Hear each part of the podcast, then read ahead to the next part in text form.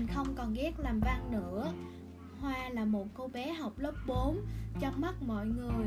Hoa là một đứa bé vô cùng ngoan ngoãn, học giỏi. Nhưng chỉ có mẹ Hoa mới biết được rằng con gái mình cực kỳ ghét làm bài tập làm văn. Lần nào làm bài cũng là do mẹ Hoa tìm câu chữ trên sách tham khảo, đánh dấu sẵn. Hoa chỉ việc cứ thế chép vào thôi. Bởi vì bài tập làm văn nào cũng là do mẹ làm giúp, nên Hoa thường xuyên được cô giáo khen ngợi trong mỗi tiết làm văn. Lần nào nhận được lời khen của cô giáo Hoa cũng đều cảm thấy áy náy trong lòng. Nhưng Hoa lại không muốn nói sự thật cho mọi người biết. Từ trước đến giờ, bài tập làm văn của Hoa đều được hoàn thành theo cách như vậy. Thế nhưng có một hôm trong tiết học văn, cô giáo lại yêu cầu học sinh phải làm bài ngay trong giờ học.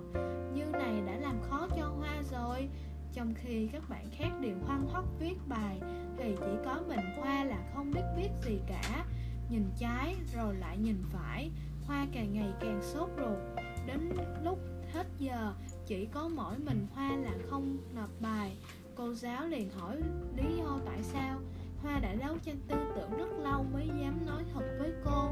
Trong lúc đang lo sợ sẽ bị cô giáo trách mắng và bị bạn bè chê cười, thì cô giáo lại nói với Hoa rằng không thể chỉ vì ghét viết văn mà trốn tránh nó.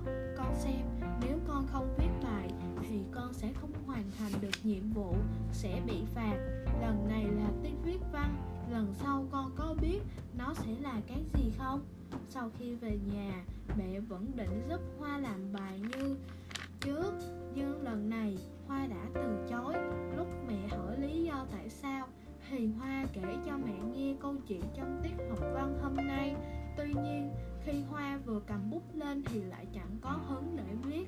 Thế là mẹ Hoa đã ngồi xuống kiên nhẫn giảng bài cho Hoa các mạch suy nghĩ khi làm văn. Sau khi chăm chú nghe mẹ giải thích, dần dần Hoa cũng bắt đầu nảy ra ý tưởng để viết. Cũng phải mất mấy giờ đồng hồ miệt mài luyện tập, cuối cùng Hoa cũng nắm bắt được cách viết văn. Khi mà suy nghĩ đã được thông suốt rồi thì ý tưởng cứ thể tuôn trào ra. Hoa viết liền một mạch được hẳn hơn 1.000 từ. Quả thật, Hoa không dám tin rằng mình lại có thể viết được nhiều như vậy. Mẹ của Hoa cũng ngạc nhiên vô cùng. Giờ học văn lại đến. Lần này Hoa đã nằm trong đội ngũ những người viết không ngừng nghỉ trong lớp. Khi cô giáo trả bài, người giành được điểm số cao nhất chính là Hoa. Cô giáo mời Hoa chia sẻ mạch suy nghĩ của mình cho cả lớp cùng nghe. Hoa cứ vậy say sưa nói mãi không dứt. Cuối cùng, Hoa nói với cô giáo và các bạn rằng mình đã không còn sợ làm văn nữa rồi. Thật ra viết văn không hề khó, chỉ cần các em dũng cảm đối diện với nó thì hoàn toàn có thể chiến thắng được nó.